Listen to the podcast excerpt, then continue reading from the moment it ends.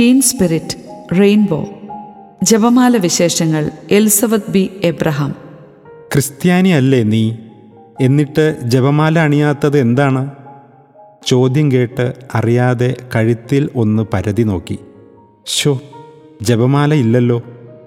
കുറച്ച് വർഷങ്ങൾ പിന്നിലേക്ക് പോയി കഴിഞ്ഞാൽ കൊന്തയൊക്കെ കഴുത്തിലണിഞ്ഞ് ഒരിക്കൽ പോലും അത് ചൊല്ലാതെ എവിടെയെങ്കിലും വെച്ച് ജപമാല പ്രാർത്ഥനയിൽ പങ്കുചേരേണ്ടി വന്നാൽ അസ്വസ്ഥമായിരുന്ന ഒരു കാലം എനിക്കുമുണ്ടായിരുന്നു.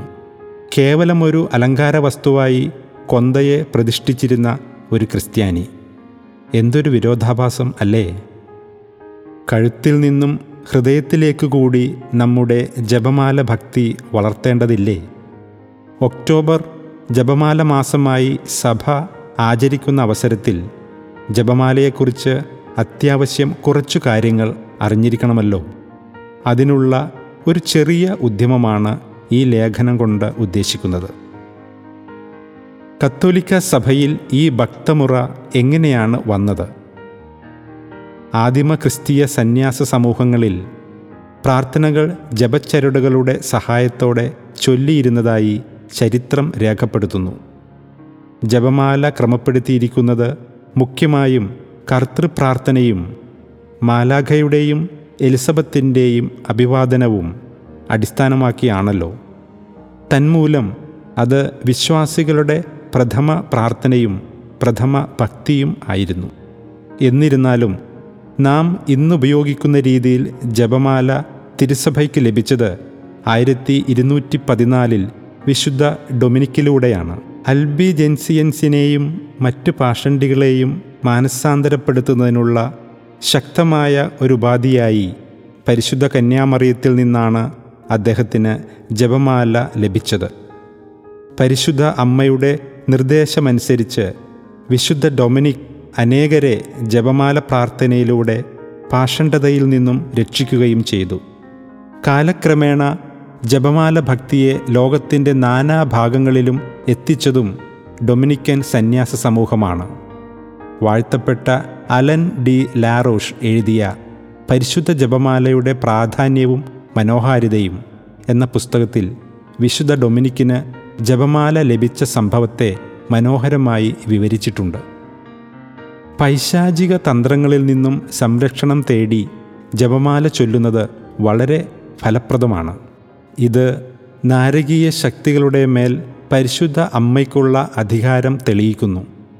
വത്തിക്കാനിലെ മുഖ്യ ഭൂതോച്ചാടകനായിരുന്ന ഫാദർ ഗബ്രിയേൽ അമോർത്ത് ഉച്ചാടന കർമ്മത്തിനിടയ്ക്ക് പിശാജുമായുണ്ടായ സംവാദത്തിൽ പിശാജ് ഇപ്രകാരം പറഞ്ഞതായി സാക്ഷ്യപ്പെടുത്തിയിട്ടുണ്ട്.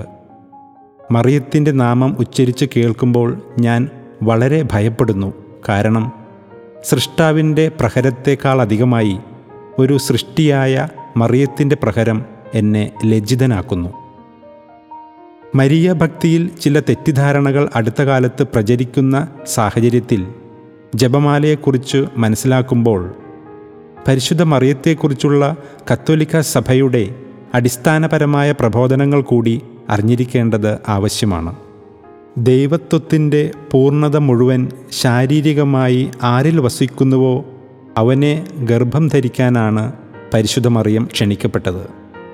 പരിശുദ്ധാത്മാവിന്റെ ദൗത്യം എപ്പോഴും പുത്രന്റെ ദൗത്യത്തോട് ബന്ധപ്പെട്ടിരിക്കുന്നതും അതിനായി നിയോഗിക്കപ്പെട്ടിരിക്കുന്നതുമാണ്.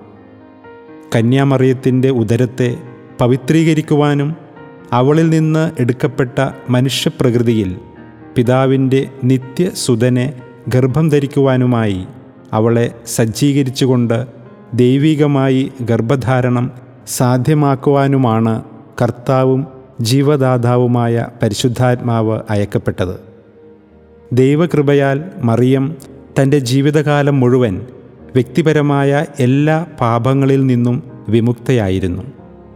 മനുഷ്യപ്രകൃതി മുഴുവന്റെയും നാമത്തിൽ സമ്മതമറിയിച്ചപ്പോൾ നമ്മുടെ രക്ഷയിലും പരിശുദ്ധ അമ്മ ഉത്തരവാദിത്വം ഏറ്റെടുക്കുകയായിരുന്നു. അതായത് രക്ഷയിലേക്കുള്ള യാത്രയിൽ പരിശുദ്ധ അമ്മ നമുക്ക് തുണയുണ്ട്. അതിനാൽ നാം അമ്മയോടൊന്നിച്ച് യേശുവിലേക്ക് യാത്ര ചെയ്യണം. മറിയം നമ്മുടെ ആത്മീയ മാതാവ് ആകുന്നത് എങ്ങനെ?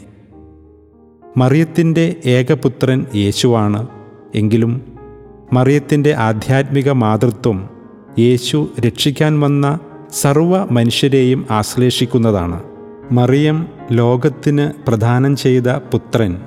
അനേകം സഹോദരന്മാരിൽ പ്രഥമജാതനായി ദൈവം നിയോഗിച്ചവൻ തന്നെയാണ്. മാതൃസഹജമായ സ്നേഹത്തോടെ അവരുടെ ജനനത്തിലും രൂപീകരണത്തിലും അവൾ സഹകരിക്കുന്നു. തന്റെ അനുസരണം മൂലം മറിയം ജീവിക്കുന്ന എല്ലാവരുടെയും അമ്മയായ നവീന ഹൗവ ആയി. കാരുണ്യവാനായ പിതാവിന്റെ തിരുഹിതം ഇപ്രകാരമായിരുന്നു. മനുഷ്യാവതാരത്തിന് മുൻപായി മുൻകൂട്ടി തിരഞ്ഞെടുക്കപ്പെട്ട അമ്മയുടെ സമ്മതം ലഭിക്കണം. അങ്ങനെ ഒരു സ്ത്രീ മരണത്തിന് പങ്കുവഹിച്ചതുപോലെ ഒരു സ്ത്രീ ജീവനും പങ്കുവഹിക്കണം. സൃഷ്ടികളിൽ വച്ച് ഏറ്റവും പരിപൂർണയായവൾ പരിശുദ്ധ മറിയം മാത്രമാണ്. രക്ഷാകര പദ്ധതിക്കു വേണ്ടി പാപക്കറ കൂടാതെ അമലോത്ഭവയായി പിറന്നവൾ. ക്രിസ്തുവിന്റെ ജനനത്തിനു വേണ്ടി ഇത്രയധികം വിശുദ്ധീകരിക്കപ്പെട്ട പരിശുദ്ധ മറിയം അതിനാൽ തന്നെ ക്രിസ്തുവിനെ ഹൃദയത്തിൽ സ്വീകരിക്കുവാൻ ആഗ്രഹിക്കുന്ന നമുക്ക് ഏറ്റവും ഉറപ്പുള്ള മധ്യസ്ഥയാണ്. ലോകദൃഷ്ടിയിൽ ദുഃഖങ്ങൾ ഏറ്റുവാങ്ങിയപ്പോഴും ഉദരത്തിൽ മാത്രമല്ല ഹൃദയത്തിലും മറിയം ക്രിസ്തുവിനെ വഹിച്ചിരുന്നു. പരസ്യ ജീവിതത്തിന് മുൻപ് വരെയുള്ള കാലത്ത് പുത്രന്റെ ദൈവത്വം ലോകത്തിനു മുന്നിൽ ദൈവഹിതപ്രകാരം മറയ്ക്കുകയും കാനായിലെ കല്യാണ വിരുന്നിൽ മഹത്വം അനാവൃതമാക്കുവാൻ അഭ്യർത്ഥിക്കുകയും ചെയ്തു. പുത്രൻ എത്രത്തോളം ഉയർത്തപ്പെട്ടുവോ അത്രത്തോളം മറിയം സ്വയം താഴ്ത്തപ്പെട്ടു. ജപമാല പ്രാർത്ഥന കാര്യസാധ്യത്തിനു വേണ്ടി മാത്രമോ? ദൈവഹിതം തന്നിൽ നിറവേറട്ടെ എന്നു പറഞ്ഞ് സ്വയം കീഴടങ്ങിയ ദൈവമാതാവിനെ നമ്മുടെ ജീവിതത്തിലെ ആവശ്യങ്ങൾക്ക് വേണ്ടി മാത്രം സമീപിക്കുന്നത് യഥാർത്ഥത്തിൽ അമ്മ അർഹിക്കുന്ന ആധ്യാത്മിക അധികാരത്തിന്റെ വില കുറയ്ക്കലല്ലേ? ഓരോ വിശുദ്ധ ജീവിതവും നമുക്ക് പാഠപുസ്തകങ്ങളാണ്. സഹനത്തിലും സ്നേഹത്തിലും ദൈവത്തോട് സമരസപ്പെട്ടതാണ് അവരെ അൾത്താര വണക്കത്തിന് യോഗ്യരാക്കിയത്. ഏതൊരു വിശുദ്ധന്റെയോ വിശുദ്ധയുടെയോ മാധ്യസ്ഥം യാചിച്ച് പ്രാർത്ഥിക്കുമ്പോഴും അവർ പരിശീലിച്ച പുണ്യജീവിതത്തിലേക്ക് ആകർഷിക്കപ്പെടുകയും അങ്ങനെ ആ മാതൃക പിന്തുടർന്ന് ക്രിസ്തുവിൽ ഐക്യപ്പെടുകയും വേണം. ആകുലതകളിലും ദുഃഖങ്ങളിലും ഒരു ക്രിസ്ത്യാനി മാതൃകയാക്കേണ്ടത് മറിയത്തിന്റെ ജീവിതമാണ്. സഹനങ്ങൾ ഒഴിവാക്കാനുള്ള എളുപ്പവഴിയായി ജപമാലയെ നാം കരുതിയിട്ടുണ്ടെങ്കിൽ സഹനങ്ങളിൽ വെളിപ്പെടാനുള്ള ദൈവകൃപയെ സ്വീകരിക്കാനും അപ്രകാരം വിശുദ്ധിയുടെ പടവുകൾ കയറുവാനുമായി ഇനി ഓരോ ജപമാലയെയും കാഴ്ചവയ്ക്കാം. കാലിത്തൊഴുത്തു മുതൽ കാൽവരി വരെ യേശുവിനെ തുണച്ച പരിശുദ്ധ മറിയത്തോട് മാധ്യസ്ഥം യാചിക്കുമ്പോൾ നമ്മുടെ ജീവിതങ്ങളെ ദൈവത്തിന് പ്രീതികരമായ വാസസ്ഥലമാക്കുവാനുള്ള ദൈവമാതാവിന്റെ ഈ ക്ഷണം സ്വീകരിക്കാം. സ്വർഗത്തെയും ഭൂമിയെയും ബന്ധിപ്പിക്കുന്ന വലിയ ചങ്ങലയാണ് ജപമാല എന്നാണ് ലിസ്യുവിലെ വിശുദ്ധ കൊച്ചു ത്രേസ്യ പറഞ്ഞിട്ടുള്ളത്. അമ്മയുടെ കൈപിടിച്ച് രക്ഷാകര രഹസ്യങ്ങളിലേക്ക് നാം നടത്തുന്ന ഒരു യാത്ര തന്നെയാണത്. ഒരു സമ്പൂർണ ജപമാല ചൊല്ലി സമർപ്പിക്കുമ്പോൾ ഇപ്രകാരം ഒരു റൗണ്ട് നമ്മൾ പൂർത്തിയാക്കുന്നു. സഭ ക്രിസ്തുവിന്റെ മൗതിക ശരീരമാണെങ്കിൽ പരിശുദ്ധ അമ്മയെ അതിലെ ഹൃദയമായി കരുതാവുന്നതാണ്. ശിരസാകുന്ന ക്രിസ്തുവിനെയും മറ്റ് അവയവങ്ങളാകുന്ന നാം ഏവരെയും ഒന്നിച്ചു നിർത്തുന്ന മാതൃഹൃദയം. ചൊല്ലുന്ന ഓരോ ജപമാലയും നമ്മുടെ ഹൃദയങ്ങളെ ദൈവത്തിങ്കിലേക്ക് ഉയർത്തുന്ന നിശ്വാസങ്ങളാക്കി മാറ്റും. അങ്ങനെ വിശുദ്ധീകരണത്തിനുള്ള മാർഗമായി ഓരോ ജപമാലയും ഉയരട്ടെ. ചൊല്ലിത്തീർക്കുന്ന ജപമാലകളുടെ എണ്ണത്തിലല്ല ജപമാലയിൽ നമ്മുടെ ഹൃദയങ്ങളെ ചേർത്തു വയ്ക്കുന്നതിൽ ആവട്ടെ നമ്മുടെ ശ്രദ്ധ.